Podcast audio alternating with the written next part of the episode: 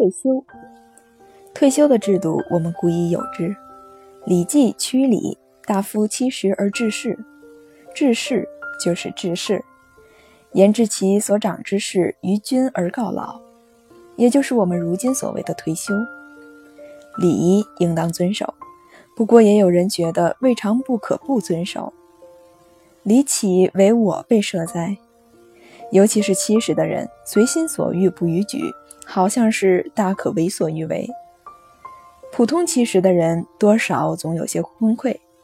不过也有不少得天独厚的幸运儿，耄耋之年依然矍铄，犹能开会剪彩，必欲令其退休，未免有违笃念勋其之志意。年轻的一辈，劝你们稍安勿躁，棒子早晚会交出来，不要抱怨我在九压宫等也。该退休而不退休，这种风气好像我们也是故意有之。白居易有一首诗《不致仕》：“七十而致仕，礼法有明文。何乃贪荣者，私言如不闻。可怜八九十，齿坠双眸昏。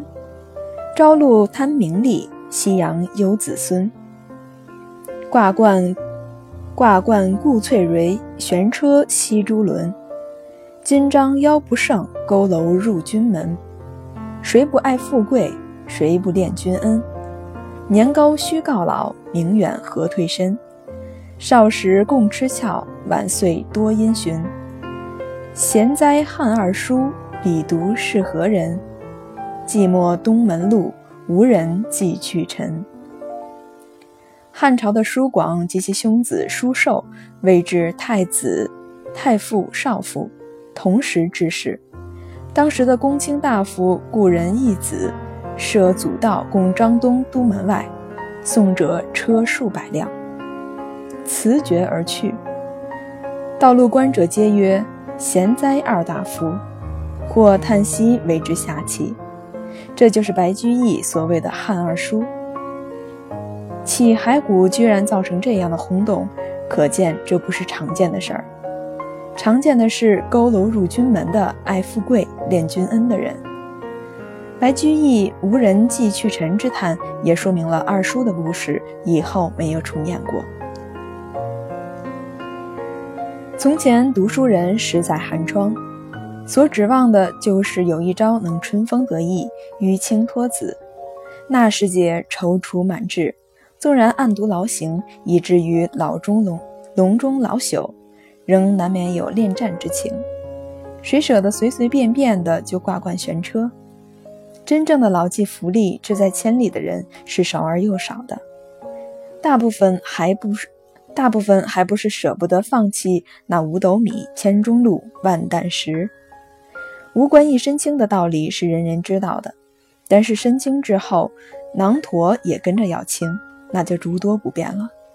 何况一旦头衔至散，一呼百诺的显赫的声势固然不可复得，甚至于进入了出无车的状态，变成了匹夫徒步之时，在街头巷尾低着头逡巡疾走，不敢见人，那情形有多么惨！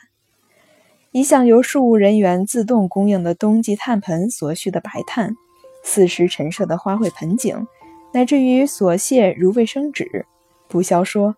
都要突告来源断绝，那又情何以堪？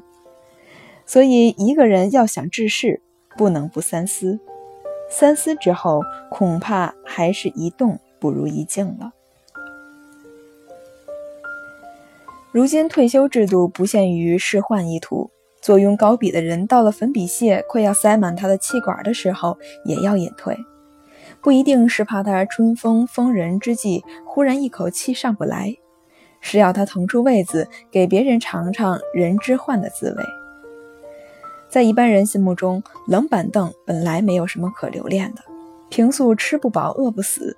但是申请退休的人一旦公开表明要撤降账，他的亲戚朋友又会一窝蜂的惶惶然戚戚然，几乎要垂泣而道的劝说他：何必退休？你的白发，你的头发还没有白多少，你的脊背还没有弯。你的两手也不够哆嗦，你的两脚也还能走路。言外之意，好像是等你头发全部雪白，腰弯的像是问号一样，患上了帕金森症，走路就擦地，那时候再申请退休也还不迟。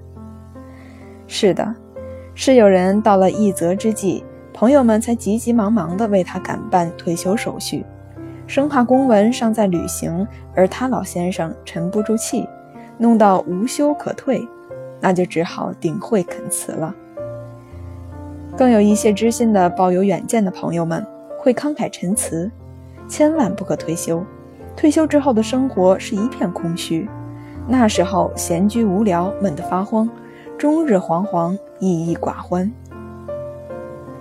把退休后的生活形容得如此凄凉，不是没有原因的，因为平素上班是以喝喝茶、签签到、聊聊天、看看报为主，一旦失去喝茶、签到、聊天、看报的场所，那是会要感觉无比的枯寂的。理想的退休生活就是真正的退休，完全摆脱赖以糊口的职务，做自己衷心所愿意做的事。有人八十岁才开始学画，也有人五十岁才开始写小说，都有惊人的成就。狗永远不会老的到了不能学新把戏的地步。何以人而不如狗乎？退休不一定要远离尘嚣，遁迹山林，也无需隐藏人海，杜门谢客。一个人真正的退休之后，门前自然车马稀。